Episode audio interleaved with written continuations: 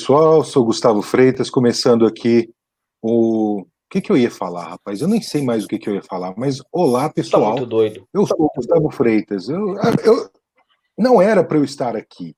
Antes de começar, uh, wash hands, tá bom. Vamos lavar as mãos, Arthur. Estou é, aqui com o Ricardo Romanelli, André Mori e o Ricardo Cousins, que por acaso é o Estabolito. É, nós estamos hoje aqui com o pessoal de onde mesmo, Ricardo? Isso aqui é, no, é a equipe do Jumper Front Office. Essa aqui é, o, é o, a equipe do. Inclusive eu, né? Inclusive eu. Essa aqui, essa aqui inclui eu.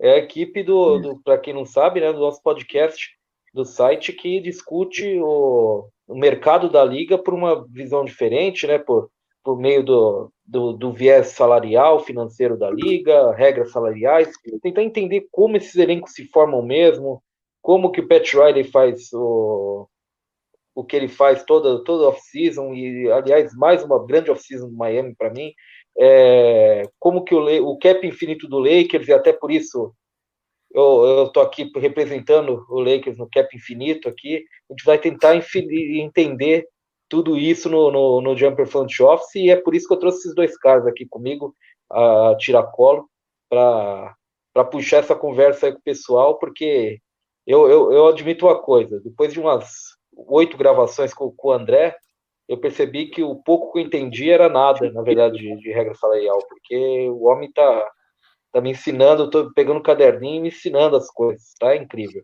Então aqui embaixo de mim tá o meu xará, Ricardo Romanelli. Manelli, tudo bem? Fala, xará, Gustavo, André, pessoal que está aí já nos assistindo. É, tudo bem? Espero que esteja tudo bem com vocês também. Você tá aí de Lakers, homenagem ao cap infinito do Lakers, e eu tô aqui com a camisa do Golden State Warriors, mais especificamente, ó, não sei se vai dar para ver o número aqui atrás do microfone, a número 11, que é do Clay Thompson, né, que infelizmente teve mais uma lesão, vai perder a segunda temporada seguida, então é, não dá para dizer em homenagem, né? Porque infelizmente eu não estou triste pro Clay, mas estamos aqui com a camisa para fazer aí um, um aceno para esse jogador que eu acho que dentro aí do contexto do Warriors, um time que foi muito odiado nos últimos anos, tudo mais, eu, ele eu acho que é o cara que talvez todo mundo que olha de fora o Warriors mais gosta, né? Então, jogador aí que é, para mim, um dos favoritos da década. Muito triste ver ele com mais uma lesão. E eu concordo contigo, Xará. O André é o Larry Kuhn brasileiro. Para quem Larry Kuhn brasileiro. É, para quem para quem gosta um pouquinho aí de das regras salariais da NBA vai saber de quem que eu tô falando. O... Aliás, para quem não sabe, né, o Romanelli é o popular Rumornelli, né? O homem dos rumores. Ele adora esse, ele adora esse apelido cunhado por para essa pessoa aqui do meu lado, Gustavo Freitas, então é sempre bom reforçar esse apelido, já que ele adora tanto ele.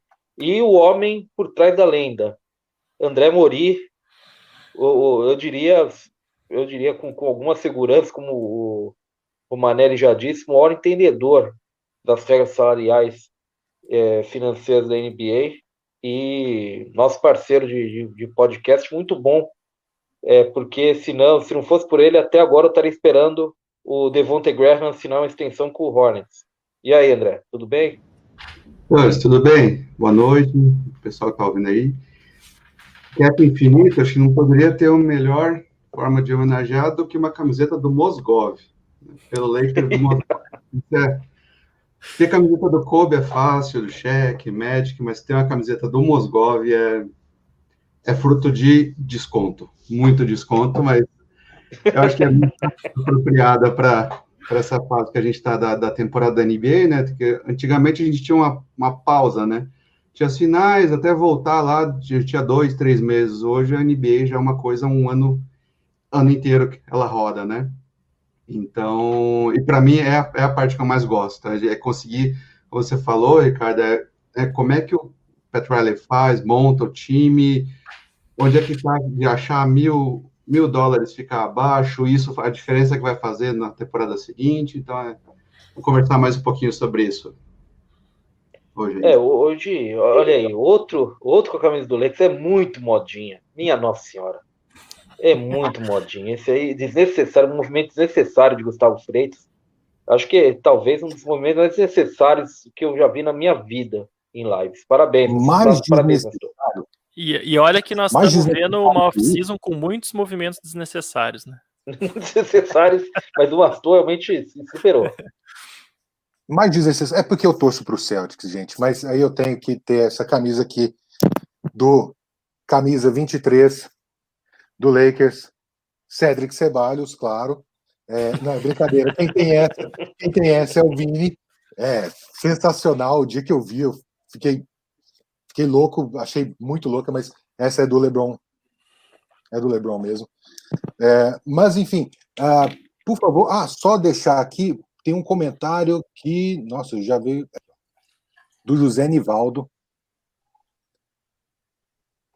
Passando aqui para dizer que o podcast de vocês foi um achado excelente esse ano. Continuem. Esse é recado. Valeu, José. Vamos continuar assim. Vai Esse continuar. é- É, não, precisa, esse, não precisa nem. não- na verdade, é Comentários. até uma ameaça nossa. Vai continuar. é, mas na verdade receber um feedback desses é que é o nosso combustível, né, para continuar. Sem Então, dúvida. brigadão aí, José. Sem dúvida, cara. É, Poxa, é muito bem recebido o podcast, é bem, bem legal a situação e, e assim, muito legal a gente ver um, um momento histórico do, dos investimentos recentes do Lakers, é talvez o, um dos cinco maiores investimentos do Lakers em tempos recentes na agência livre, Timofei Mosgov, representado aqui em grande estilo. Parabéns para o André pela, pela representação. E, bem, até para, antes de tudo, eu queria falar para vocês que o Jumper tá em todo lugar, não adianta, não, não tem como você escapar do Jumper Brasil. Ele tem o site, sim, mas estamos em todas as redes sociais: Facebook, Twitter, estamos aqui no YouTube. Você pode deixar o seu like, pode seguir a gente. Tem live aqui, tá tendo live quase todo dia. Você, é, vocês pedem, a gente é, faz num tom de ameaça. A gente tá gravando todo dia, tá, tá num ritmo frenético. É, não tem jeito. Então você pode se inscrever no nosso canal, pode deixar seu like, você vai ficar por dentro de todas as nossas lives. Só essa semana tem, tem outro, outro parceiro. Eu acho que essa é a semana dos meus parceiros de podcast, porque amanhã tem Luiz Araújo aqui, do Triple Double. É, Quinta-feira, Lucas Pastor estará aqui, o maior representante do, do, como posso dizer, da combinação entre pagode noventista e NBA da internet brasileira realmente um, um expoente realmente do, do, do, jornalismo e, e vai e, e, sempre, cara, e tá nesse ritmo, tá sempre tendo, nós estamos sempre tendo convidados e logicamente depois de dois, três dias de agência livre tinha que ter esses dois aqui que a gente vai comentar que eu vou puxar da discussão primeiro, antes até do que eu já tinha falado, saiu agora, pouquíssimo tempo, antes da gente entrar no ar, de Marcus Cousins no Houston Rockets. Então, rapidinho, falar sobre esse contrato mínimo não garantido, inclusive, né? Um contrato que meio que protege o Rockets de mais um problema físico que o DeMarcus Cousins está tendo vários deles, né? Em, em sequência, até falando no Clay Thompson, mais um mais um jogador que está tendo problemas físicos em sequência. O Xará, expectativas para DeMarcus Cousins no Rockets brevemente, até porque a gente nem sabe se ele vai conseguir entrar em quadro, a gente torce para que sim, mas sempre um risco, né? Olha, é, é uma contratação que eu acho que é um pouco esquisita, para falar a verdade. O Cousins, é, a gente não sabe muito bem o que, que ele vai ser, né, nesse retorno, mas eu diria que pelas habilidades anteriores dele, no mínimo um bom pivô espaçador de quadra, ele ainda vai ser, vai conseguir fazer isso em algum, algum bom nível. E se esse é o tipo de jogador que ele é, é, não é o melhor pivô para você pôr junto com o Russell Westbrook e com o James Harden, principalmente com o Westbrook, né? O Westbrook sempre gostou de um pivô para fazer o pick and roll, e eu não acho que o Cousins vai ser esse cara. É, na defesa, ele vai precisar muito do PJ Tucker. Não sei como é que vai ser essa combinação dele com o Christian Wood, que o, não que o Wood seja um mau defensor, ele é um cara que, que até dentro do contexto do time ele faz as coisas necessárias, mas também não é um defensor brilhante que é, a gente sabe que o Cousins também nem no auge foi, né? Então não vai ser agora que ele vai ter um impacto defensivo. Então vamos ver, estou bem curioso como é que vai ser esse encaixe. Eu achava que para o Cousins o ideal era ir para um time é, talvez como o Lakers, que tem o Anthony Davis, ou como o próprio Heat, que tem o, o Bana Debaio, ele tem que jogar com um ala pivô assim, né? É, no Bucks ele também seria um encaixe interessante, mas é, enfim, não foi para nenhum desses times. O Rockets foi o time que resolveu dar uma chance para ele, e pelo que a gente teve de informação, né, é um contrato não garantido, então é, é sinal de que a liga não estava muito receptiva ao Cousins, que no somatório geral aí está praticamente dois anos sem jogar e com lesões terríveis em sequência, né? Rompeu o tendão de Aquiles, rompeu o músculo do quadríceps e depois rompeu o ligamento cruzado e me corrija se eu estiver errado, as três lesões da mesma perna. Então, realmente é algo muito preocupante, a gente vai ter que ver se ele consegue se recuperar. É, o André, esse contrato aí, um ano mínimo, não garantido, é o máximo possível que o Rockets pode se proteger numa situação como essa, né? É realmente uma contratação que não tem. Vamos, vamos ser sinceros, não tem risco nenhum para o Rockets. Se ele se machucar, cortado do elenco, sumariamente, é, é, realmente como você. É como eu imagino que um time investiria no Cousins hoje, né? Você tem. É, é isso mesmo? A ideia por trás é, parece ser essa mesmo? Eu acho que sim, até pelo. É, como o, o Ricardo falou, né? Já são três lesões em sequência, se não me engano, cerca de dois anos sem jogar, né? Então é, é muito difícil conseguir alguma coisa além disso.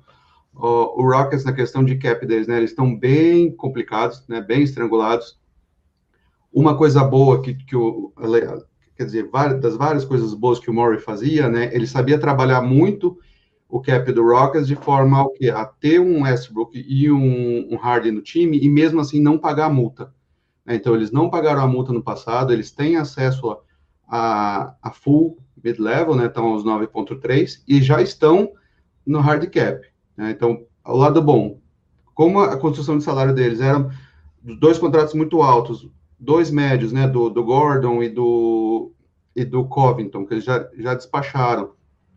E o resto, todos salários muito baixos, era fácil de montar esse. ficar mais fácil de, de manter esse salário, esse salário baixo a vinda do Christian Wood, ainda depender de qual vai ser a, né, a, troca final com o Pistons, deixou eles no hard cap, então eles ficaram mais é, limitados do, do que oferecer. Então, se eles querem usar a mid-level e a, a biennial exception, eles vão ter que é, vão ter que usar muito esses contratos mínimos.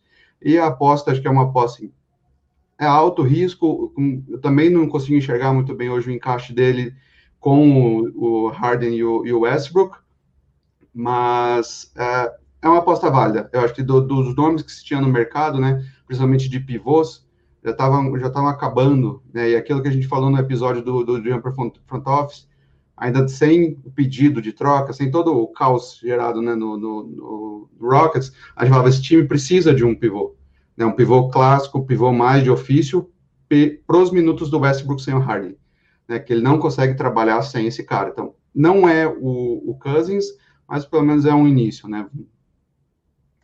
É, sem dúvida. É, eu estou aqui muito empolgado porque acabou de ser anunciado que o, o possante Josh Boone, Jordan Boone, o armador, né, ex Pistons, é o novo reforço do Orlando Magic, então realmente mal me contém alegria agora nesse momento, um momento realmente glorioso da minha vida, e passando mais esse momento exultante, é, Bem, eu, eu tinha separado aqui uma ideia de a gente debater aí, até para aproveitando a, a vertente aí do Jumper Front Office, a gente debater um pouco aqui quais são os melhores e, e piores contratos, aqueles que mais chamaram a atenção de fato da gente nessa, nessa off-season, nessa, na verdade, agência livre. É, então, eu, eu, eu vou começar aqui é, até citando um, um contrato que, que, meio passou meio batido, mas até pelo, pelo valor que outros jogadores da, da franquia receberam no mercado e que saíram, eu, eu acho que a gente falou muito pouco sobre ele. Pelo valor que o Jay Crowder saiu para o Suns, e pelo, especialmente o Derrick Jones Jr. foi para o Blazers, o, o, único escorregão, acho, do Blazers nessa, nessa agência livre que tem atacado muito bem, o Mo Harkless por 3,5 milhão para o Hit é, é um achado para mim. É realmente um contrato que a gente falou muito pouco e, e, talvez seja aquele contrato que me faz olhar e falar, putz, olha o Hit trabalhando de novo, olha o Pat Riley aí quieto, olha a Raposa de novo atacando, sabe? É, é, é incrível. É lógico que, que o Hit trouxe o Avery Bradley também, que tinha um papel muito importante no Lakers é, antes da antes de, dele não ir para a bolha, né? O Lakers teve que se virar um pouco sem ele e até por ter sido campeão tem um, um, uma, uma confiança de que pode haver vida de fato sem ele, pode ele pode ir embora e o time está encaixado bastante para seguir em frente. Mas eu fiquei realmente muito impressionado positivamente com o Mo Harkless, especialmente se pensar que o Jay Crowder ganhou 10 milhões por ano no Suns e o Derek Johnny Jr. realmente não sei o que, que levou ele, o Blazers a dar 9 milhões por ano para ele. O Xará e o André, até começando pelo Xará, é, o que que vocês, o que que vocês, qual é aquele contrato que vocês olharam assim e falaram, putz, não estava esperando isso aqui, isso é bom. É, bom, a gente está falando de melhores contratos por enquanto, né? Então, eu acho que nos piores, talvez a avaliação vá ser unânime. Mas, como você citou, o Mo Harkless, eu achei um contrato bem barato. É, é um, é um, um defensor na, de ala ali, né? Que todo mundo procura na NBA hoje que se por um lado é verdade que são poucos alas que você precisa de um cara para defender exclusivamente, né? Nós estamos falando aí de um Kawhi Leonard, de um Luka Doncic que joga de armador, mas tem tamanho de ala, um LeBron James. Esses jogadores são realmente poucos na NBA hoje, mas quando você encontra o deles, você precisa ter as ferramentas para defender o cara. Não tem outro jeito. Então, o Harkless é um cara que, que vai te ajudar nisso. E eu achei interessante que o Heat manteve essa identidade que levou o time às finais, né? Teve chances aí de fazer contratações mais ousadas, talvez. É, ajudou, é, acabou optando por preservar o cap para 2021 e adicionou aí o Harkless para substituir o Crowder, adicionou o Avery Bradley, é, apostando nessa identidade o quê? De ser um time versátil que pode te defender de diversas maneiras e que se um jogador se lesionar ou não estiver bem naquela noite, você tem outro cara para botar ali. O Heat tem um dos elencos mais profundos da liga e soube trabalhar bem nessa off-season adicionando jogadores de forma barata. Né? É interessante até, é, até o André, inclusive, outro dia no WhatsApp que, que apontou isso, é que o, o Heat, se você soma o contrato do Bradley com o contrato do Harkless, é, dá certinho o valor da mid-level exception mas também ao mesmo tempo, com o contrato do Harkless estando dentro da, da exceção bianual, eles podem ainda, se quiser adicionar um outro jogador tal, tem essa, essa, essa flexibilidade.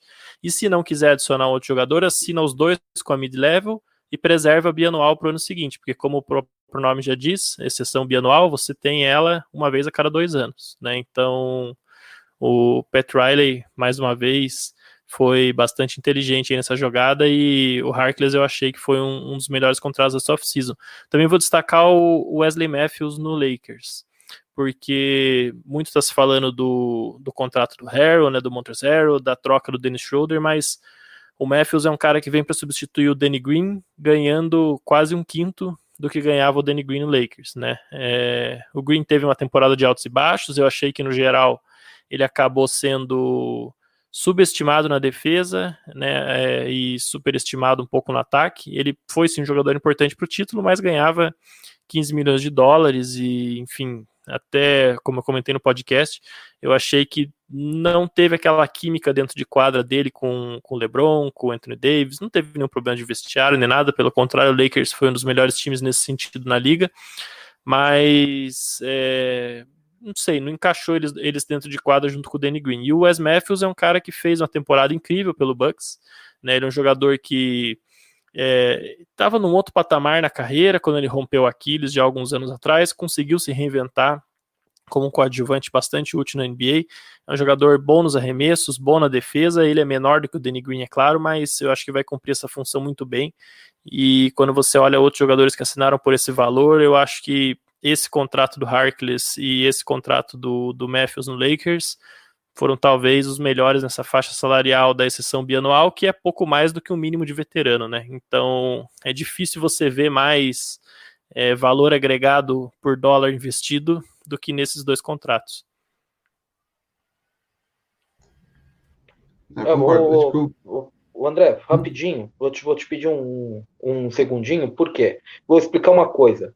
Gustavo Freitas não zoou quando ele falou que ele não deveria estar aqui. Ele não está mesmo, ele está aqui fazendo uma figuração aqui, trabalhando nos bastidores, porque eu não estou conseguindo logar no, no sistema. É por isso que ele está aqui.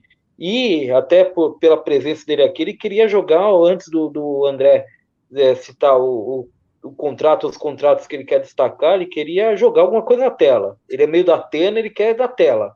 Né, né o Mastor? O que, que você quer jogar na tela? Joga na tela, eu quero ver na tela. Põe a cara do vagabundo na tela, quero ver. Já tem quatro. É o seguinte, não, é justamente por isso, é, porque aqui hoje, pessoal, é o Jumper Front Office, que são os três uh, que fazem muito bem esse podcast. Dá uma, uma chegada lá no Spotify, que é mais onde está. Vai só se dizer onde não está, né, né Romané? Tem tudo. No Spotify, no, no Apple Podcasts, no Anchor, se alguém quiser ouvir lá, no Google Podcasts, então Onde, né, falta ainda uns agregadores aí, mas acho que com esses todo mundo já consegue ouvir se quiser. Não tem como fugir. Muito bem. Então vou passar, vou passar aqui rapidinho alguns comentários. Tá? É, Roma Seven dizendo aqui que oh, e, garoto, satisfação ver essa reunião de monstros do basquete. Uh, quem mais? Só tá para tá massagear aqui? o ego, o Mastor. Tá trazendo o comentário só para massagear o ego. Calma. Que Calma. isso? É, louco, essa, minha esposa vai reclamar de negócio desse, cara. Faz comigo, não. que isso? É, então. Então. É, o nível. Depois eu vou, vou passar algumas perguntas aqui Vou passar eu vou, algumas eu perguntas vou, aqui para você. Deixa, deixa eu aproveitar que a gente está no momento comentário ali, só para mandar um abraço para o Ricardo Duarte, que eu vi comentando aqui, da época da comunidade Isso. do Lakers Brasil no Orkut. É, eu lembro, lembro bem das nossas conversas lá, Ricardo, era bacana, né? Tempo, tempo bom, saudoso Orkut. Eu quero Yakut 2 litros. Só, é, só o pessoal do o pessoal do WhatsApp ali, Laura, Stricker, eu não tenho saudade desse, não. Esses daí não. o, não, mas o, o Ricardo aliás, é gente boa pra caramba. Imagina, imagina uma live com os dois Ricardos mais o, o Ricardo Duarte. Seria perfeito, né? Ricardo, sua vez. Chama o Buga para fechar. E olha aí. É, aí chama é, o Buga. O, o, André, depois, desse, depois de ter cortado você aí para só, só para devolver alguns cortes que eu tomei no podcast aí, eu sou rancoroso mesmo, guardo no coração. Eu quero que você fale um pouquinho sobre aqueles contratos que você olhou e falou, porra, esse é um trabalho legal de um GM que, que talvez a gente não tenha comentando tanto, porque esses, esses contratos menores, às vezes eles meio que passam batidos e, e tem alguns que fazem mesmo a diferença, né? Sim. É, eu acho que tem dois, né, que aconteceram, acho que foi entre ontem, não, os dois foram ontem. E assim, para mim, né, foi fechou uma off-season quase que perfeita, que eu diria que é, é a, são as duas contratações do Suns. Né? Então, eles pagaram, se não me engano, foi 21 e 3 para o Dario Saric. Assim, eu, eu achei que eles iam perder, depois de trazer tanto, tanto contrato, né, principalmente o do Chris Paul. Eu não sei se o, se o Starver vai querer botar a mão no bolso para manter um jogador que vai vir do banco, né? Acho que ele, a, na bolha, achou ele no, como um jogador vindo do banco, né? Mas ele pagou, né? Então ele pagou esses 21. Pagou também o, o Jay Crowder, como você falou antes, Ricardo, né? Acho que 33, 30 milhões por três anos, né? Exato. Acho que um, um bom contrato. E é aquela coisa que hoje, né? Hoje, o, agora há pouco, quando o Roma estava falando do, do Harkless, né? Realmente a gente pensa hoje num, num wing, né? Num, aquele antigo small forward só, mas acho que o mais importante é ter um small forward que trabalhe como small forward no ataque, mas se, seja capaz de marcar um power forward, né? No aquele jogador 4. E o Crowder faz isso, né? Então acho que o, ele no ataque ele espaça muito bem, faz ali a bola de três, então ele não vai congestionar o, o garrafão pro Aiton, pro Booker e, e, o, e o Chris Paul, né? Ao mesmo tempo na defesa ele vai poder marcar esse é, aquele pessoal todo. Eu acho que sim, acho que essa esses são dois contratos de uma de uma off-season muito boa. Destacar, né, depois a gente pode falar, mas eu vi que tinha um comentário pedindo para falar sobre o Hawks. Eu acho que o, o Chris Dunn, assinando com o Hawks pela Room, room Exception, né, vai ser 10 e 2, 10 milhões e 2 anos. Isso. Foi um baita de um achado, né? Eu, conversando com, com os amigos, eu até imaginava o Hawks tem que ir atrás dele, forçar uma sign trade, né? Tentar, porque era para, era para ele ser um, um free agent restrito, né? Mas o Bulls, num negócio que até agora não entendi, ele simplesmente não deu a qualifying offer. Ele falou: não, pode, fica livre para para ir para onde quiser. E o Hawks rapidinho pegou. Então, acho que ele vai, é um jogador muito importante para ter ao lado do, do Trey Young, né? Que sabe as todas as deficiências defensivas dele então, você tem um cara que é um ótimo defensor ao lado dele, pelo preço que foi, acho que é, vai ser difícil também conseguir esse, esse, salário. E ele tem a idade muito parecida com o núcleo todo do Rocks. Então, não é aquela coisa que você está trazendo um cara de 32, 33 anos que não vai maturar junto, né? Então, é, isso é, é uma coisa que é importante a gente ver também, né? Então, ele vai poder fazer o trabalho junto com eles ali. Esses são os dois que eu destacaria lá de baixo, né? Que às vezes a gente não presta muita atenção. Sim, é, nosso assistente palco hoje. É, deixa eu só, deixa eu só fazer um, não, fazer um comentário Antes aqui, só para não palco. perder o gancho. Que, que o, o, a contratação do Chris Dunn para o Hawks ela funcionaria melhor se o, se o Hawks fosse um time de futebol americano, né? Porque aí você pode substituir o Trae Young no ataque e o Chris Dunn na defesa. a cada ataque e defesa, basicamente. O Dunn, aliás, que vai ter que cobrir muita gente na defesa nesse time, viu? Porque Rajon Rondo, Bogdan Bogdanovic, se for para lá realmente, também não é um grande defensor. Kevin Herter, tem bastante, bastante gente ali no perímetro que, olha, o, o Dan e o Ken Reddish, que mostrou ser um ter talento aí para ser um bom defensor, eles vão ter que correr muito, viu? Vai ter que trabalhar. Eles aí estão prontos para trabalhar bastante. Agora sim, o assistente de palco especial do Jumper Front Office hoje, Gustavo Freitas, quer jogar na tela. Vai dar pena. Não, só só passar alguns comentários aqui do pessoal. Claro. Tem muita pergunta, viu? Tem muita pergunta. Tem 27 minutos de live e pergunta para burro que não foi respondida ainda. Porque. Responder em uma palavra a cada pergunta. Deixa. Pode jogar todas aí na tela que a gente vai responder. Só tem uma palavra a cada pessoa aqui para responder. Vai. Começa por isso. Já foi. Próxima. Uma já né? foi. Com ela, Gabriel. Não, mas Já foi. Já foi. Essa aí já comentamos no início do, da, da live. Não, então só, já cortamos né? uma. Você vê que o assistente de palco não tá prestando atenção na live, né? Ele tá, ele tá muito por dentro, cara. O cara tá por dentro eu demais. Cara... Só que ao mesmo tempo, ao mesmo tempo eu tô fazendo notícia, cara. Eu tô. Tá por dentro demais, cara. É, pois é. Uh, ah, isso aqui. É o próprio Calazans do, da live do Jumper. Vamos lá. E aí, galera, e, e, sobre esse, esse Houston, Westbrook pedindo para sair e Harden também. Abraço para o André. Legal, esse, legal esse contrato, o Westbrook pedir para sair. Aliás, assim como o John Wall, né, com, com, com, o contrato que eles têm, falando: não quero mais ficar aqui, quero sair, me troquem. Os dois só podem ser trocados quase um pelo outro na NBA, né?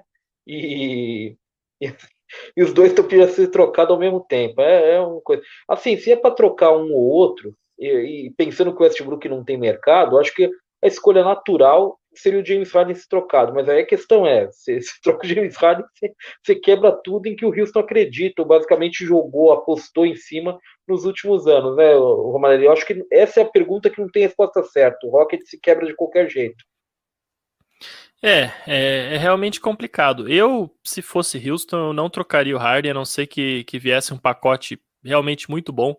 Ele tem mais dois anos de contrato e mais a player option. Tudo bem, ele pode sair com a player option, mas nesses dois anos, você ainda, mesmo que você troque o Westbrook, independente do que aconteça com o resto do time, só o fato de você ter o Harden no time, você vai ser competitivo, competitivo né? Você é, vai vai para playoffs, é um cara que vai vender camisa, a hora que tiver torcida de volta vai vai ter torcida por causa dele, então é, eu realmente não consigo pensar no paralelo histórico assim na NBA de um jogador é, do nível do Harden, na idade que ele tá e com o tempo que ele tem de contrato, é, sendo trocado, assim, ainda mais numa situação dessa, me troque aí por um pacote do Nets que, beleza, são bons jogadores ali, mas é, se a gente for imaginar esse, esse, pacote aí que se fala com o, o, é, alguma combinação né, de Caris Levert, Jarrett Allen, Spencer Dinwiddie e tal, são todos bons jogadores com contratos em valores razoáveis, mas todos têm contrato curto e todos já estão indo ali, tirando o Allen, que é um pouquinho mais novo, o, o Dinwiddie tem acho que 26, 27 anos, o Lavert tem 24, 25, então são caras que você não vai levar para um projeto de reconstrução, são caras que daqui dois anos estão fora do time e você não ganhou nada, pelo Harden, que é um dos melhores jogadores da década, né? Um dos, um dos melhores jogadores ofensivos da história da NBA. Então, se é assim, eu prefiro ficar com ele e, e ver o que você consegue com Westbrook. Né, teve pouco interesse no Westbrook no mercado aí nesses rumores que surgiram. Falaram em Knicks, sempre o Knicks está envolvido. É, falaram nessa troca aí pelo John Wall, mas a coisa não ganhou força. Falaram o interesse do Hornets, que agora com, com Gordon Hayward, com Lamelo Ball, acho que esse interesse morreu também. Então, é, o mercado para Westbrook é realmente difícil, mas a gente tem que lembrar que a última impressão que ficou dele na bolha foi muito ruim. Ele teve Covid, teve aquela lesão no quadril. É, não é o momento nem para você trocar ele.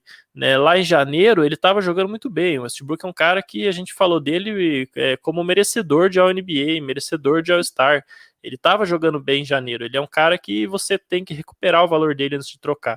Então, é, saiu já a notícia né, que, que Houston estaria disposto a entrar no training camp com uma situação desconfortável e eu acho que se eu tivesse no comando de Houston, faria isso também. É, não tem jeito. E aí sim a gente tem um paralelo histórico que foi quando o Kobe Bryant pediu troca do Lakers, né, no off-season de 2007, se eu não me engano. É, é. E aí o, o falecido Dr. Jerry Buzz falou: beleza, a gente se vê no training camp. E o Kobe foi para a temporada, o Lakers acabou conseguindo melhorar o time, trouxe o Paul Gasol naquela temporada, o Andrew Bynum não cresceu e tudo deu certo. Kobe nunca saiu do Lakers, né? Então, vamos ver qual que vai ser a postura aí.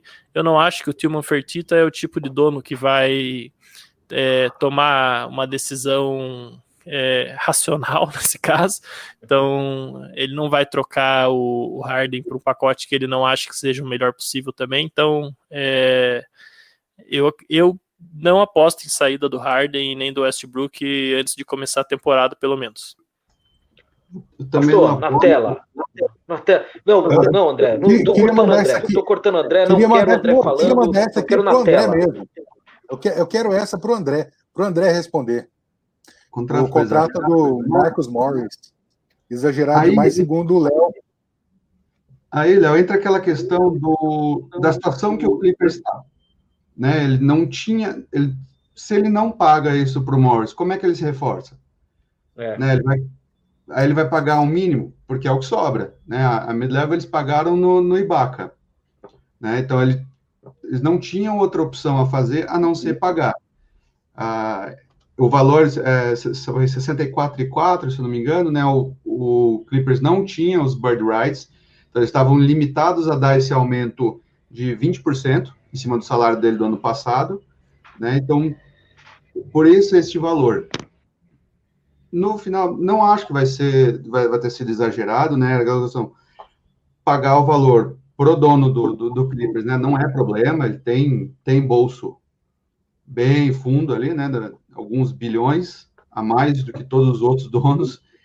É, então, a questão vai ser reconstruir com o Tailu, né, aquela coisa, desde, o, desde da saída do, do, do né, oficializou que veio para o Lakers, ah, já se falava muito dessa questão do atrito, tinha, eu, eu acompanho alguns, um pessoal do Clippers, né, lá dos Estados Unidos, eles falando, desde quando começaram aqueles vazamentos dentro da bolha, olha, olha como vaza pelo Chris Haynes, né?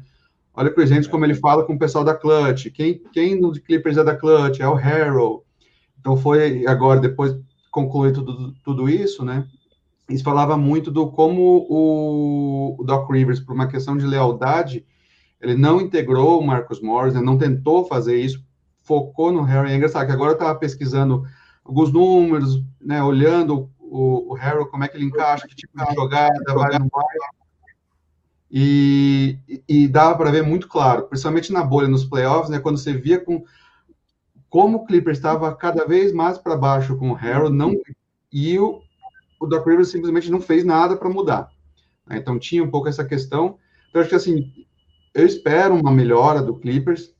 Eu acho que a vinda do, do, do Tailu é um bom passo. Ele trouxe três, pelo menos três assistentes muito bons, todos de primeira linha. É, o problema de vestiário que tinha, teoricamente, acabou né, com, com, com o Harold, que, que a briga principal era com o Kawhi. E, então, acho que no, no final vai acabar dando certo. Ibaka vem também, né? Também é uma presença veterana, campeã, né? Ganhou lá em Toronto também, já com Kawhi. Então, assim, você vê como o, o vestiário fica um pouco mais, mais amigável né, em torno do, do, do, de quem são as peças importantes. importantes.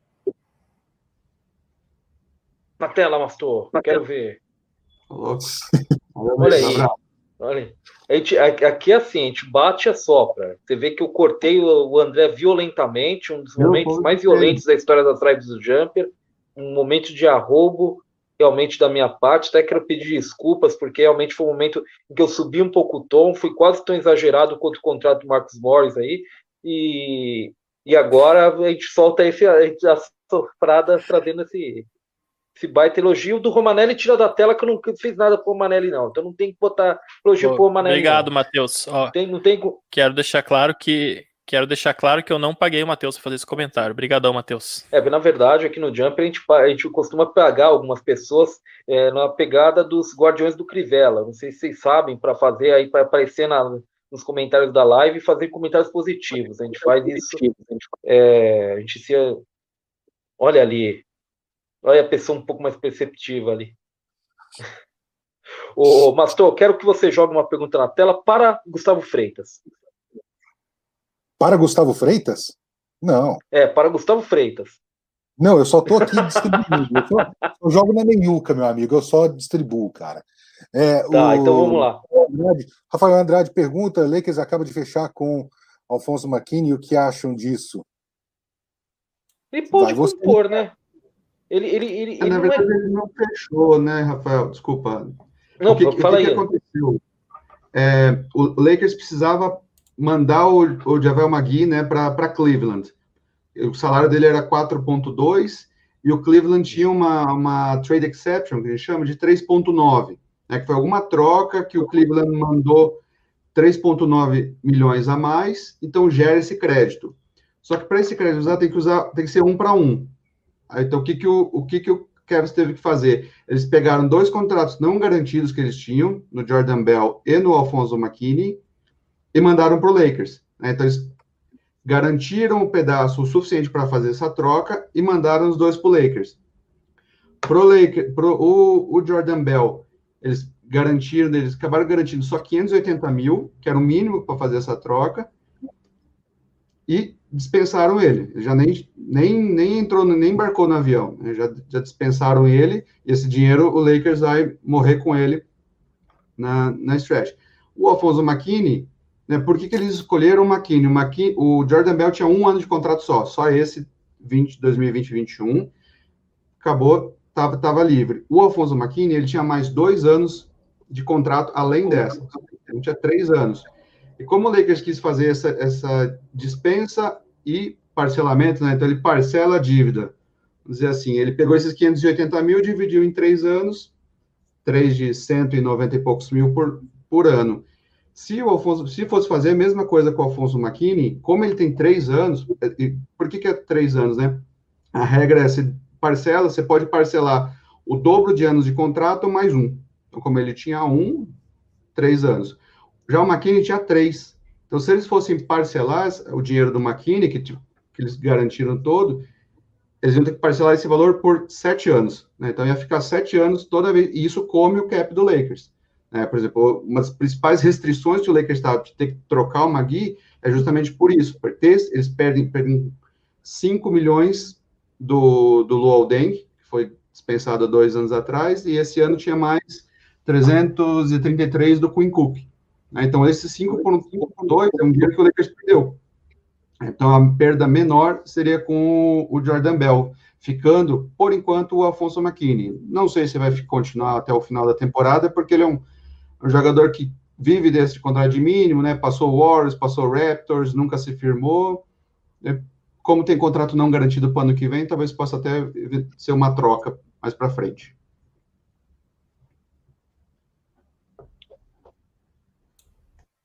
Ô, olha aí, olha, olha, isso aí é, acusa, é denúncia, denúncia. Não, eu olha. queria, eu queria, eu queria entender qual que é essa troca aí, mas tô, não me diga que é o Ben Simmons por, por um saco de jujuba, cash considerations e uma pique que vai acabar com o Sam Prest de alguma forma. Harrison Barnes. Engraçado ir para o Sam Prest, né? Porque todas é, vão para ele. Forma...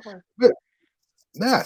O negócio é, isso aqui é uma, na ideia, a, a, ideia de verdade, ela é do Vini. Então eu mais que me apropriei, entendeu?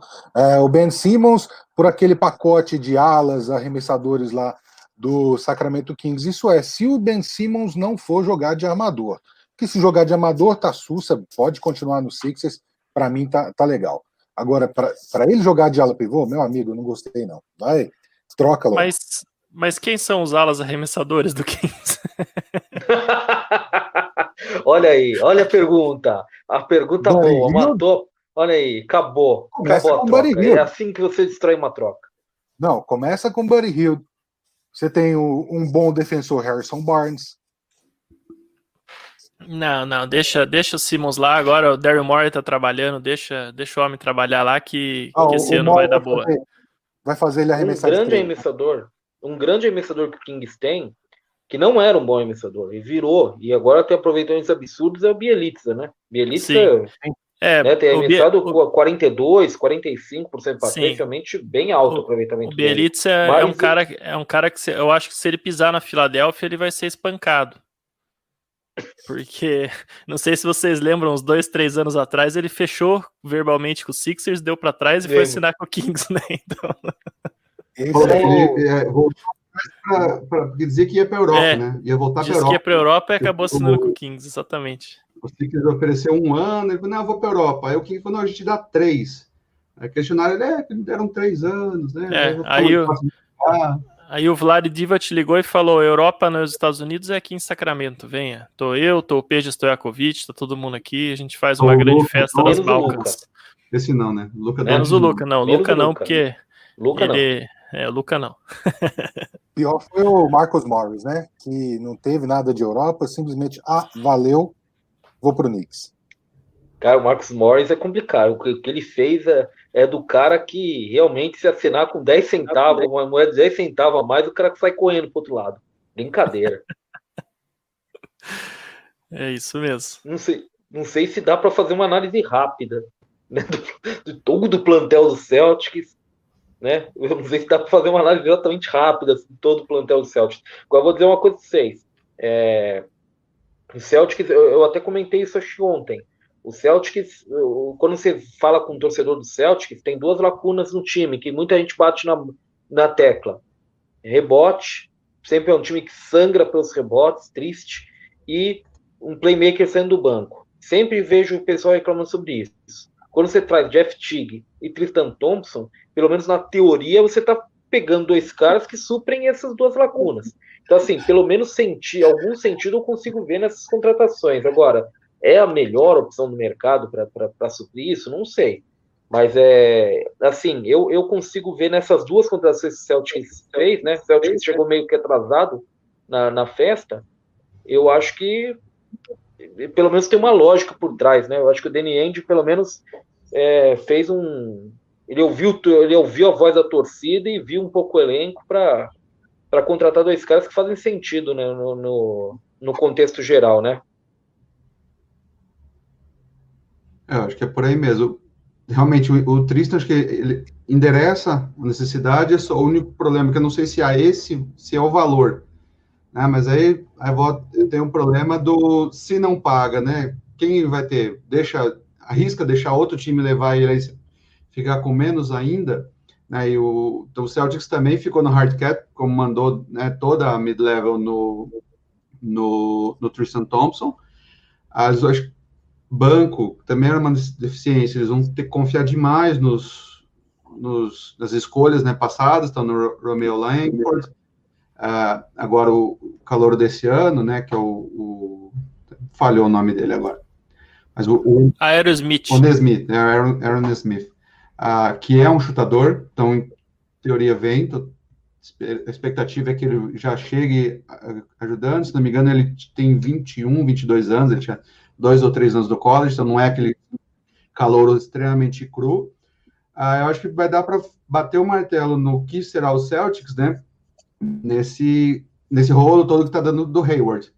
É, eu acho que eles têm que, têm que pegar o que quer que seja que venha do, do, do Hornets, né? Fazendo essa troca. Ah, seja Batum, que seja Cody Zeller, alguma coisa, ou o próprio Phil Rozier, seria extremamente engraçado, né? Ele foi há um ano, ele foi para Charlotte em troca do Kemba e agora ele volta, porque se o, o Celtics perde esse perde o, o Hayward a Hayward a troca de nada, não consegue aproveitar, né? O time está com tá com um salário bem alto, acabou de pagar o, o Tatum, né, na, na, renovação no máximo também, então ano que vem vai ficar, o time vai ficar mais caro ainda, é cada vez mais complicado. Então, quanto mais tiver de, de jogador, que às vezes a gente pensa, o jogador, pô, por que está trazendo mais um jogador de posição, né? Tirando o Pistons, que aí é, ali é, é besteira mesmo. Né? Sete pivôs, né? e, o, e o, o Knicks também, né? Contratar mais oito dos quatro que já tinha, mas nessa situação o, o Andy precisa né, pegar alguma coisa para depois ir trocando. Né? Se, ah, se o Langford não está indo, junta ele, por exemplo, se traz o, o, o Cody Zeller, que vai ser um inspirante de 14 milhões, né? Junta ele com o Langford, troca, você consegue às vezes trocar por dois jogadores de 7, 8 milhões. Então, começa, vai trocando de pouco em pouco para ir melhorando o time, né? Manelli, quer, quer adicionar alguma coisa aí? Quer que fazer, porque o porque aqui a gente não vai aceitar críticas à formação do elenco do Detroit Pistons, porque o Mastor avaliza. Quanto mais pivô, melhor. Pode é, falar. Não, é, eu só ia comentar a mesma coisa que eu até comentei no Twitter na sexta-feira, né? Quando o Pistons começou a contratar aqueles pivôs todos, que eu acho que o time está muito bem preparado para a temporada 1994-95 da NBA, né? então, eu não, realmente. É, eu não, é, não entendo. É. Na, época, na época que o Jalil Okafor seria um dos melhores alas pivôs da liga, né? Então. no, ó, é, na época que Gary Trent, Greg Anthony, todos esses caras que os filhos dele jogam hoje jogavam. Glenn é, Robinson. Glenn Robinson. Del Curry. Cachorrão. Gary Payton. Del, é, Gary é, Payton. Não, Del Curry. Não o Dog, né? Michael Del Thompson Curry. acho que já tinha parado, né? Michael Thompson já, já tinha parado, já. É. É isso aí. Del Curry, cara. O, o, Mastor, o Mastor jogou aí um comentário polêmico, que eu acho que ninguém concorda, que o Gordon Hayward foi o pior contrato da off-season. Para começar, eu quero. Agora eu vou quebrar esse ritmo. Agora eu quero mesmo. Gustavo Freitas, eu quero saber de você. Sim ou não? É o pior contrato da off-season? É. Pra caramba. Sim ou não? De respondeu é. Olha aí, muito Mas bom. Muito. Excelente. Mas muito. Pegou, pegou o espírito. Sim ou não? Mas é, muito ruim. Pegou... Rápido. Rápido. É, como é que você me dá é, 30 milhões por temporada para um cara que faz 16 pontos, 17 pontos nos últimos cinco anos? O cara foi para um All-Star. Se machucou, quebrou a perna. É complicado. Se machucou, é... não, dá, não dá. Não dá. É complicado. Adoro é complicado, mas... mas não, não, só não. É isso. E, esse, é um, esse é um daqueles casos. Esse corre risco de ser um daqueles casos que eu falo de jogador que é condenado pelo contrato que assina.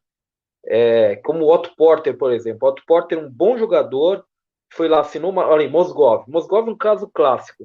Excelente jogador, foi condenado a. Foi, desceu ao purgatório da NBA por causa de um contrato absurdo assinado, que na verdade, no fim das contas, eu vou defender até a morte que ele merecia aquele contrato. É, agora, e, e, que ele fez por onde no Lakers? Acho que ele mostrou que ele merecia. É, agora o, o Otto Porter, o Otto Porter é um caso clássico. Pode jogador um jogador bom, um talento é, um talento emergente, um jogador ok, um jogador completinho, você joga em quadra, ele preenche as lacunas, ele defende, ele passa, ele é um bom arremessador, Aí ele assina aquele contrato de 120, 120 milhões em 5 anos. Acabou a, a, aquilo ali vira uma âncora na carreira dele. Ele passa a ser avaliado por aquele contrato e a, e a carreira dele só desce. É, eu acho que o Gordon Hayward, se já não bastasse o Gordon Hayward já ter a situação dele é, complicada pela lesão que ele teve e, e tudo, na temporada que ele, que ele dá sinais de melhora, ele assina esse contrato que para mim pode ser prejudicial para a forma como a carreira dele vai ser conduzida a partir de agora. Ô Manelli, estou falando um monte de besteira ou você acha que tem um fundo de razão aí? Seria a primeira vez que eu tenho um fundo de razão. Não, eu acho, eu acho que tem um contraponto aí nesse contrato do Hayward, assim. É óbvio que 30 milhões de dólares para ele é muito, né? Acho que não, não existe qualquer parâmetro que, que não, não represente isso. Mas o Hornets é um time que não vai a lugar nenhum nos próximos dois anos, ele não vai usar esse cap, ele não tem grandes extensões para fazer, ele não tem aí uma pique alta que está tá chegando no final de contrato de calor, então é um time que pode dar esse dinheiro, que se não der esse dinheiro não vai conseguir atrair free agent nenhum, né? E o Hayward é um veterano, é um cara que, você vê, com tudo que ele passou em Boston e tudo mais, é um cara que não deu problema algum de vestiário, de comportamento, é um, é um veterano muito elogiado ao redor da liga, é um cara que, que você botar num, num, vestiário de jovens, como é o de Charlotte, tem muito valor. Tá? Eu acho que, que isso, isso tem um valor. É um time que poderia, por exemplo, pegar um Al Horford, que está lá no Thunder agora, tirar esse contrato das mãos do Prest e ver se consegue algum ativo. É um time que tem que fazer esse tipo de coisa porque você não vai conseguir contratar um veterano de valor se você não, não for pagar esse tipo de preço. E é, o Hayward tá bom, ele pode ser um cara que 120 milhões por quatro anos ele não valia, não valia, mas alguém ia dar 100 milhões e achar que tá bom, né? 90. Então, se você não dá os 120, ele não vai para Charlotte. E nesse sentido, é um cara, é um jogador interessante para você ter ao lado do Lamelo Ball, né? Que é um, é um cara que, se você, é por mais talentoso que ele seja, é um cara que precisa ser desenvolvido. Se você simplesmente soltar a bola na mão dele, não vai dar certo, isso vai queimar o próprio desenvolvimento dele. Então, é, olhando esse todo, eu acho que é, é, justificável. Tá? Não, não sei se eu faria igual necessariamente, mas eu entendo o raciocínio e, e acho justificável. Que é caro, é, mas é, tem, tem um retorno para o time, sim. É, tem uma coisa, eu não, eu não acho ruim né, tão assim, tem, tem algum, alguns motivos, acho que o Roma endereçou alguns, um que, é, que acho que dá para a gente falar também, né, se você pegar ele, Miles Bridges e o PJ Washington, né, juntar os três e dividir, né, a gente está falando na média, três jogadores está pagando 12 milhões, porque os dois têm um salário muito baixo. Bom. Né, o, dos quatro anos que o, que o Hayward vai estar, tá, três o PJ Washington vai pegar esse valor, né, receber 5, 6 milhões, dois o Miles Bridges vai receber esse valor também, e os quatro do, do, do Lamelo Ball, né? Então, assim, isso ajuda, é uma presença veterana para ter num time que não tem, né? Se a gente tira, se você tira o, o Batum, que já não jogou no passado, o que sobra de veterano é Cody Zeller, né? Que é do fatídico draft de 2013, se eu não me engano, né? Então, é, é novo, e Terry Rozier, os veteranos né, do time. Então, assim, ter uma presença como o Hayward, que também vai, pode, que gente falou antes, marcar o power forward adversário, armar um pouco, né, tirar um pouco da pressão do, do, do, do Lamelo nesse começo. E se a gente for pegar, né, certo, assim, tranquilamente, o Hornets é pior do que os 15 times do, do Oeste, né, acho que tem nem questionar, pior do que pelo menos 10 times do, do Leste. Só nisso, ele já está no, nos cinco os cinco piores times, que vai disputar as cinco melhores escolhas do ano que vem, que é um draft fortíssimo. Né? Então, assim, pro, muito provavelmente, e Lamelo não é uma peça para ser a primeira peça, né? por mais que seja o talento dele seja absurdo, acho que ainda falta, e no draft do ano que vem tem pelo menos cinco nomes muito bons, em posições que não vão conflitar com o PJ Washington e o, e o Lamelo, né? Então, assim, é, é médio e longo prazo. E assim, 120, a, o reporte que tinha antes, né, era, era o Pacers oferecendo 100 pelos Sim. quatro. Então, assim, aquele 120 para 100 em quatro anos são 5 milhões por ano, né? É a diferença para fazer o, o Hayward sair de um Pacers que está ali toda vez disputando playoffs para um Hornets que está lá na rabeira, né? Tem que ter um, um agrado para o cara não, não trocar a grana igual. Até falando um pouquinho mais sério, é, eu, eu, tenho uma coisa que se relaciona bastante com o que o Romanelli falou, que eu acredito, é com o Gordon Hill de Charlotte. Se você tem o Lamelo Ball em quadro, o Lamelo Ball é um jogador que, embora talentoso, a forma como ele joga é inconsequente, essa acho que é a melhor forma de falar, a forma como ele joga, eu acho que você tem que rodear ele com caras que tomam boas decisões em quadro, para que ele seja contagiado meio que por, por um espírito um pouco mais consequente do jogo. Eu perceber que só ele que está errando, só ele que está fazendo besteira em quadro. É, nesse sentido, o Gordon Hayward encaixa. O Gordon Hayward, você pode dizer muita coisa sobre ele, mas ele sempre foi um jogador que é, primou por tomar decisões corretas em quadra, um jogador bastante correto em quadra. Eu acho que ele, que ele é mais do que isso, ele foi mais do que isso no Jazz, mas em linhas gerais ele sempre foi um jogador que errou pouco. Ele sempre foi um jogador que, que embora fosse um playmaker secundário na maior parte dos times onde ele passou, sempre foi um jogador que errou pouco. Então acho que nesse sentido ele pode ser uma boa influência exatamente para o desenvolvimento do Lonzo Ball, como vocês tinham dado a pista aí. O Mastor, você tá com uma cara muito boa. E eu acho que é porque você tem pergunta para jogar na tela. Olha lá, tá, tá meio ligadão. Na verdade, um Red Bull. Na verdade, tomou um Red Bull com. Na verdade, cocaína. na verdade, o, o povo tá. Não, muita. Não, nem tanto.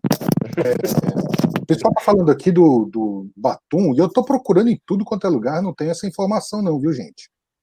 É que a primeira, a primeira coisa que falaram é porque o Hayward não cabe no dinheiro do que o Hornets tem.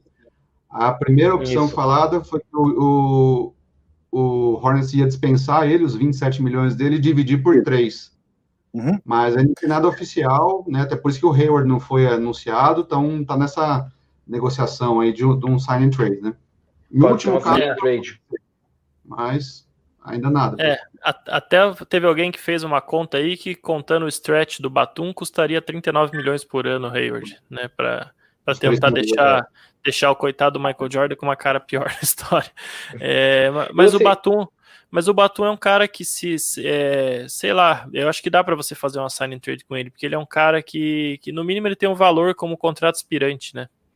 E ao contrário, se ele fosse dispensado hoje, muito time ia querer ele pelo mínimo também. Então você tem que tentar transformar isso no ativo. Eu acho que eu acho que acaba saindo uma sign trade ainda. Não, não enxerguei com quem ainda só.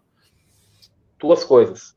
Primeiro, é, se, se o Batum vem, ele, ele pode ser, exatamente como o Xará falou, um contrato aspirante que pode ser utilizado para o Celtics fazer uma troca, um pacotão, uma escolha de draft aí no meio da temporada, por exemplo, eventualmente, é, ou, ou, até agora e buscar um último reforço, aquele, aquela última peça, talvez, um, alguém que fique liberado aí no mercado, alguém interessante que possa estar disponível para troca para brigar pelo título é, em curto e médio prazo.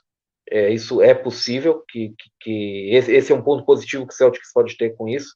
E segundo, se o Batum for dispensado, eu, eu li hoje, já tem seis equipes interessadas, então assim, o Batum, todo mundo entende que o Batum foi um desastre nos últimos anos no Hornets, mas ninguém está disposto a desistir dele, não. É, inclusive, um dos times, Toronto. Toronto, é. se pega um cara como esse, Toronto é, é um daqueles times que pega um cara como esse e recupera, sabe? É para ficar de olho. É, é na, na verdade o, o Batum até ele, é que ele não jogou a temporada passada, quase não jogou, também muito pela opção do Hornets, né, de investir nos jovens, tudo é, mais, dar espaço para eles. de lado. É, ele foi um cara que foi muito criticado, foi muito criticado por causa do contrato, tudo mais. Você pega a última temporada dele saudável, 2018-19, né, onde ele jogou 75 jogos, eu tô vendo aqui, ele fez 38,9% nas bolas de três. É um cara que toma boas decisões, né? Até o pessoal no, no chat aí tá contando que ele é, é muito inteligente, o Luiz Alves está falando. Ele realmente é um jogador bastante é. inteligente, um bom defensor, é um bom veterano. A gente nunca teve problema comportamental dele, né? Em, reportado em vestiário nenhum que ele passou, e ele tem só 31 anos ainda. Então esse é um cara que se ele, te, se ele for para algum lugar motivado a recuperar a carreira dele, ele tem lenha para queimar ainda. Ele é um cara que é. caberia no banco de qualquer contender hoje tranquilamente.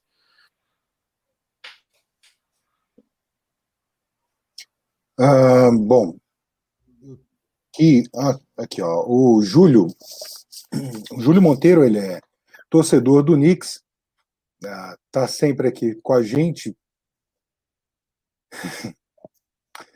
Ele diz aqui, ele pergunta na verdade, Laker, ó, Knicks se deu mal na agência livre ou contratou como nos velhos tempos de novo? Ou as duas coisas, gente? É, acho que é a primeira vez que isso deu certo em alguns anos. É, pelo menos, pelo menos o, o Knicks, eu acho que o Knicks, assim, ao mesmo tempo não está se comprometendo, mas também não está com aquela impressão ruim que está formando aquele time de aluguel, pensando que vai para os playoffs e tal. É, o Knicks, nas últimos, últimas duas temporadas, ele montou aqueles times de aluguel por um ano com a crença de que aquele time de aluguel ia para os playoffs e não vai. É, via de regra, esses times não vão para os playoffs. Então, assim, é, pelo menos o Knicks me parece consciente desse, do, do que ele pode fazer com esses contratos aí que ele está assinando agora. Ele parece mais realista. É, parece que eles olham para o que eles têm e falam, tá legal, a gente tem que ter calma, é assim que vai ser, a gente contrata o Nerlens Noel aqui, renova com o Alfred Payton e tal. É, o interesse no Westbrook esfriou, aparentemente, realmente. É, na verdade, muita gente diz que ele nunca existiu, na verdade, foi só um oba-oba da gente, né, que viu o, o, o Knicks, viu o Westbrook e falou, pronto, os dois casam. É, o Knicks, eu acho que está se dando mal na agência livre, não dá para dizer que está se dando bem, mas assim, pelo menos ele está contratando não como nos velhos tempos, mas com uma consciência um pouquinho melhor do que nos velhos tempos, com uma consciência um pouco mais realista, né, gente?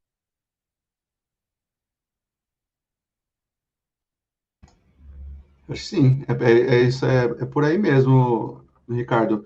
Eu vejo assim, as contratações são por um ano, né, de novo, tirando o Austin Rivers, né, que contratou por três, um de três anos, mas são peças que fazem sentido em torno, né, de, do R.J. Barrett e do Obi Toppin. Uh, então, acho que, assim, de fato, parece um, um novo tempo em, em, em Nova York. Acho que considerando o histórico do Knicks dos últimos, dos últimos anos, né, quando a gente olha olha os piores contratos, os contratos que assim, o que estão fazendo, o que, que, é isso, né? E o Knicks não está no meio deles, acho que já é uma evolução absurda, né? Pior que é. Com exceção do, do é... time, né? Eu não acho que seja um técnico para essa fase, né? Mas então, assim, é. vamos ver a menos que o Tibbs tenha mudado também, entender, entender o, o contexto onde ele está, né, de que ele está chegando num time de jovens para, né, construir, não de jovens para quebrar e tentar forçar nos playoffs a qualquer custo, como foi em, em Minneapolis, né? Ó, oh, oh, mas não é que eu falar, empolgou, não, vamos lá. Tem um, um breaking news ao vivo aqui, não é tão breaking news, mas quem me mandou foi o nosso amigo Marcelo Lauri aqui, então o André já sabe que é uma fonte um tanto duvidosa, talvez. mas, mas o print o print é o print é verdadeiro. O Armando Ben Simmons tweetou: Mal posso esperar pelas notícias de troca na terça-feira. Então será que ele vai, vai Kings igual o Matou estava é querendo? É o Kings. Só pode ser o Kings. Acordar um gigante. O King está vindo aí. É, Harrison Barney por, por, Ben Simmons já é realidade. Eles ouviram. Não, eu sou muito fã do Ben Simmons. Eu sou muito fã do Ben Simmons para ele sair por Harrison Barnes. É, vamos, vamos ser bem sinceros aqui. É, eu acho o... que ele pode ser trocado. Só que se ele for jogar de armador, fica. Uma arremessa de três, criatura. Arremessa de três. Isso. Ah, gente, nós vamos ter que encerrar. Já, é, já quase... bateu uma hora aí, né? Ó, oh, pera lá, pera lá, pera lá, que ó, ó, vou corrigir aqui, ó. Ó, era, era, um, era um, um, uma trollagem da irmã do Ben Simmons, ó. Ela mesma, ela mesma respondeu o tweet, né? Ela falou: "Mal posso esperar pelas notícias de troca na terça-feira" e daí ela mesma respondeu: porque ninguém quer ouvir nenhuma notícia numa segunda-feira. Então relaxem. Fucking relax, guys, ela postou. Então, Olá. fica aí. Fica aí a, Acabou, a irmã, do ben, irmã do Ben Simmons trollando todo mundo. Depois o, o Marcelo reclama que a gente fala que é de fonte duvidosa. O cara traz fofoca de TMZ. É, é, inacreditável, né, cara? Realmente. Perdendo tempo falar aí de time, né? Realmente. Eu, eu, gosto do TMZ, eu gosto, eu gosto. Gente, para. Eu gosto do Nelson Rubens. Eu não trago o Nelson Rubens aqui para live para comentar. Ah, eu trago sim, eu trago sempre. Ok, ok, veja. Na tela. Só é uma mistura de tela, Nelson Rubens pena. É... Sonny Miller, uh, acabei de descobrir a existência do Jumper Front Office. Vou maratonar amanhã. Boa. É, o que estão achando do Bucks? Como esse time dá para segurar o Yannis Antetokounmpo? É, por favor. O oitavo episódio é muito em cima disso. O oitavo, o último front office que saiu é muito em cima Olha, dessa questão aí. É, spoiler, baita spoiler. Oitavo não, é o sétimo, viu, Mastor? Não era spoiler. Eu enganei você, pegadinha do ah, malandro. Então aliás, aliás, Serginho Malandro caiu em esquema de pirâmide, hein? Que, que mundo 2020. É, que, que absurdo, cara. Que absurdo. Ai, ai, é. Olha, não, o, não foi... o sétimo, eu acredito ter sido sétimo, exatamente. Foi o sétimo episódio, se não me engano, o sétimo ou não, ou pode ser outro, e eu estou enganando todo mundo para ouvir todos mesmo, porque eu não sou certo do que estou falando, é, sobre o Bucks e como manter os Giannis. A gente fala bastante sobre isso, mas é, agora sabendo o que o Bucks fez, porque naquela época a gente não sabia, sabendo que o Drew Holiday chegou, sabendo nesses investimentos, eu acho investimentos muito bons pelo com esse com essa condição aí que o Bucks tem, esses que têm sido anunciados agora, Torrey Craig, Green Forbes, eu acho que dentro do, da realidade do que você pode conseguir por 3 milhões, 4 milhões ali, eu acho que são, são investimentos bem conscientes. Bob Portes, até o DJ Augustin, o Magic, inexplicável que o Magic está fazendo essa agência livre, mas Jordan Boone está chegando aí. É, assim, eu, eu particularmente estou empolgado, estou empolgado não, tô, eu estou aprovando o que o, o Bucks está fazendo, mas ao mesmo tempo, gente, não é exatamente o, o, aquele grupo de negociações que o Giannis olha e fala: agora sim, vou assinar uma extensão, né? É, eu acho que é, é melhorou o time, acho que melhorou consideravelmente o time, é. É, diversificou o time. Né? Antes acho que o time não tinha outra forma de jogar, agora tem, né, como mudar algumas coisas no jogo, mas é precisar que o Bud mude né? Que isso já é uma coisa que vem com ele desde a, desde a época de Atlanta. Chega nos playoffs, ele simplesmente não faz ajustes. Né? Então, enquanto ele não tiver, não fizer isso, vai ser, vai ser bastante complicado. Eu acho que o Giannis ah, fica, acho que ele assina a, a, extensão, né? Eu acho que assim, mais quando, quando a gente vê os jogadores falando, né, eles pedem movimento, eles pedem para que não fique, o time não, não fique parado, acho que é, é isso, né? É mostrar o, Bucks mostrou de fato que estão dispostos a pagar um preço alto para ter o, o, Drew Holiday, né? Que é um jogador excelente, pagar um preço altíssimo, tendo ele um ano de contrato só. Então, acho que assim, a, o que eles mostram é falar, a gente está disposto. A gente está disposto a pagar, que ficou aquele gostinho amargo, né? Quando eles falaram, não vamos pagar multa com, com Malcolm Brogdon, né? Agora eles mudam e então, vamos ver. Eu acredito que tenha sido suficiente para renovar, mesmo não trazendo o Bogdanovich, né? Essa coisa bem estranha aqui. Signing trade uma semana antes, divulgada e combinada entre os times, mas não com o jogador. Enfim. É, eu, eu tenho falado bastante aí, vou repetir mais uma vez, que eu nunca vi alguém recusar 250 milhões de dólares. Então, quando se o Yannis recusar, eu vou acreditar. Até lá eu vou seguir dizendo que ninguém nunca vai recusar 250 milhões de dólares um contrato por cinco anos, né? Então a diferença é realmente muito grande. Com as alterações do. Como o cap ficou no mesmo número da temporada passada, essa projeção mudou um pouco. Teria que fazer a conta aqui, deve baixar para uns 230. Mas mesmo assim, o Bucks consegue pagar para ele 35% do, do cap, com aumentos de 8% ao longo de cinco anos, e qualquer outro time vai poder pagar só 30% ao longo de quatro anos, né?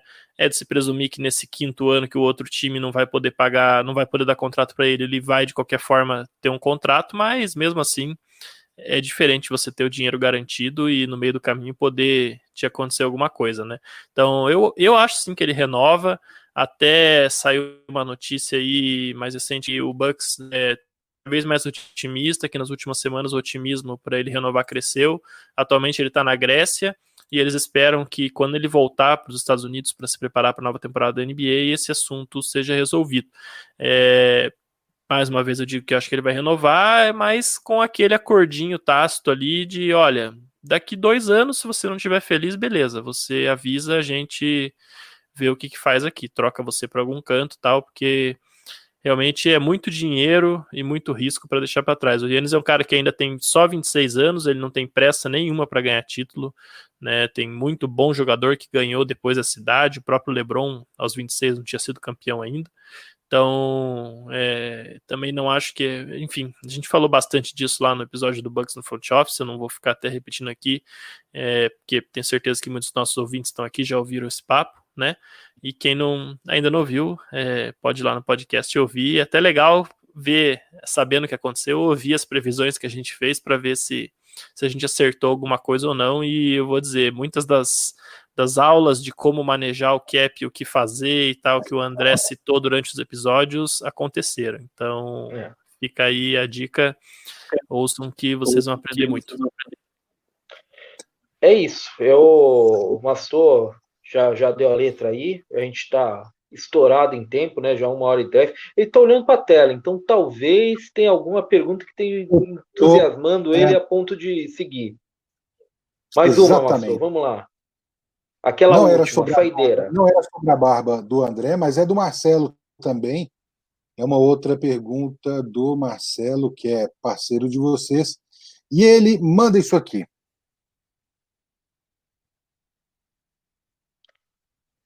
Se vocês têm material explicando todos esses termos financeiros.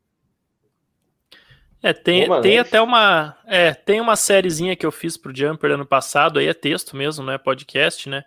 eram, se você procurar aí no Google, entendendo as regras salariais da NBA Jumper, ou só regras salariais Jumper, já deve aparecer.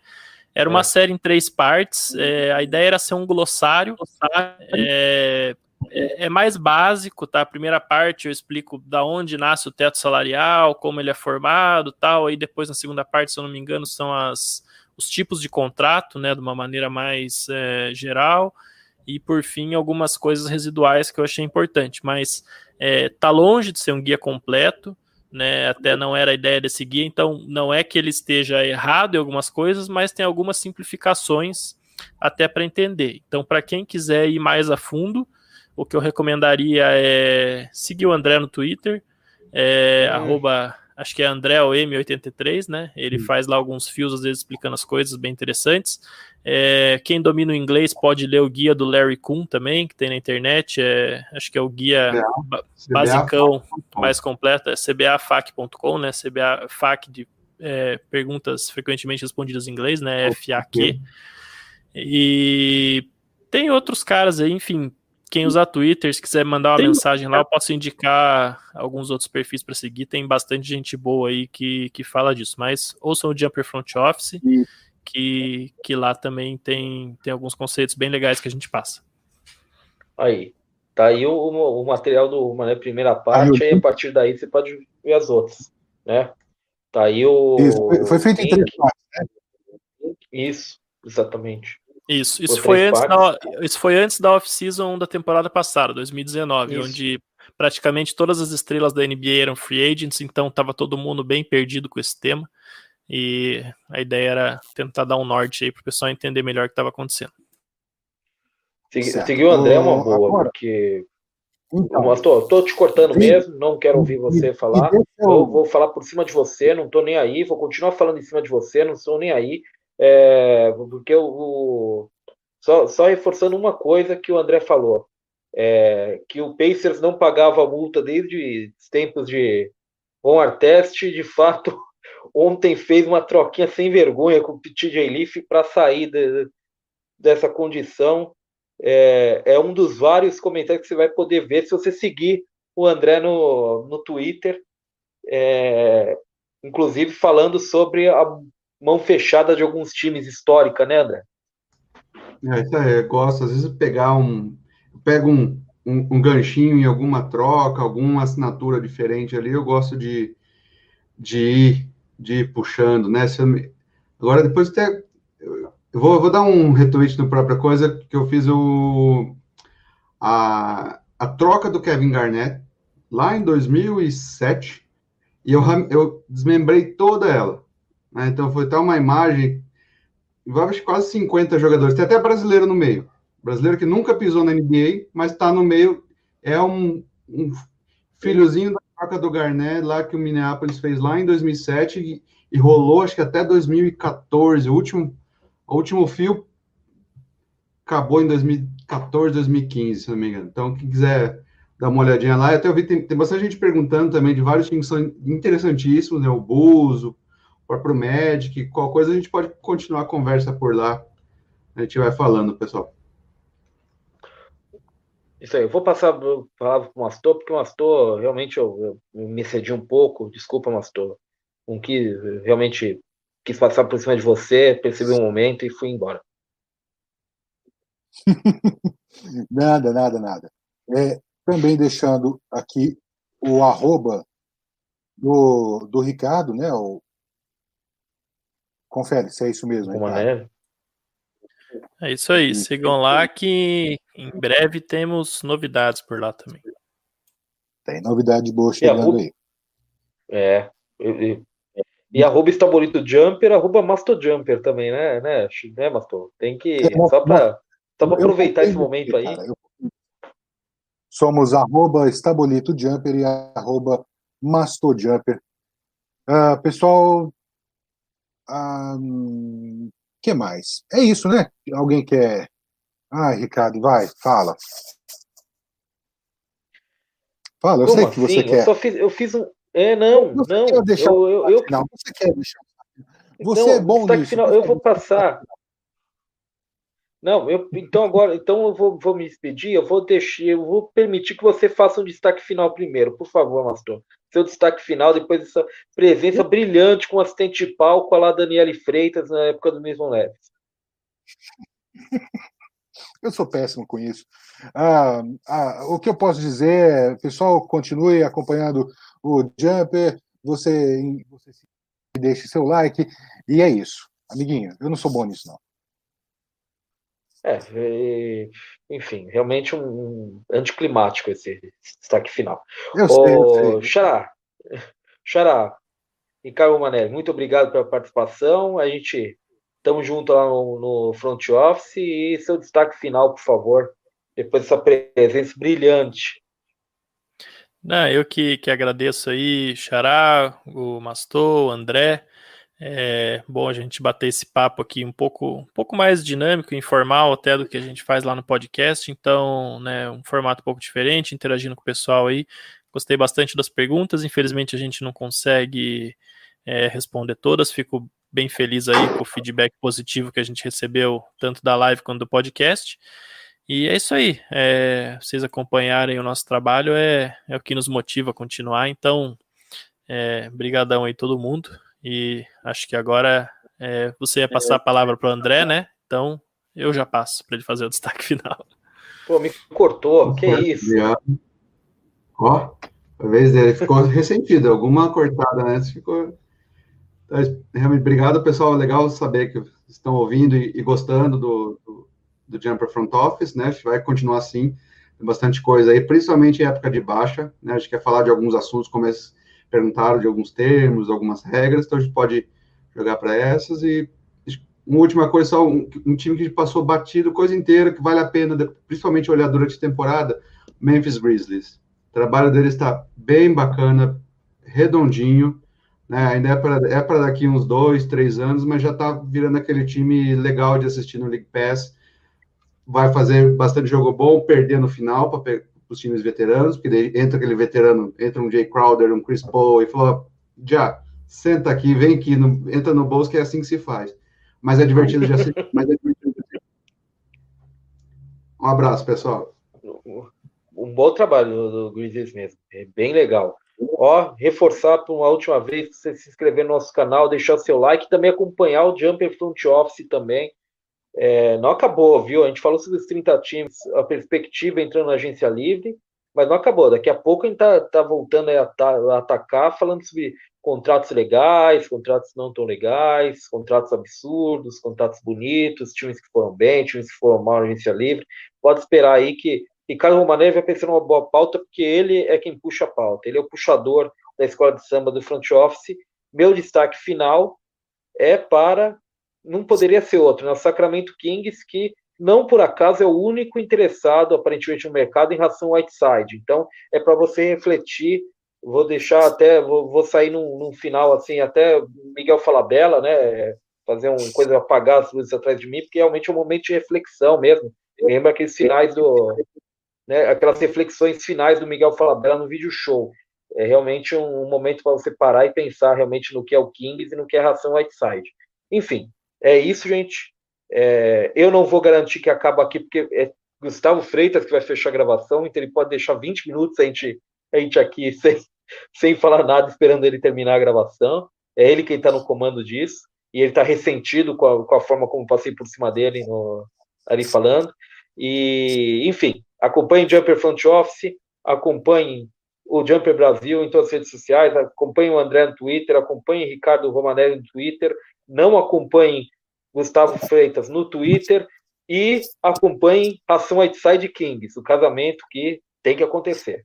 Valeu, gente. Se cuidem. Boa noite. Até a próxima live nossa. Amanhã, Luiz Araújo, mais um parceiro meu. Mais um parça. Isso aí, pessoal. Valeu. Boa noite a todos.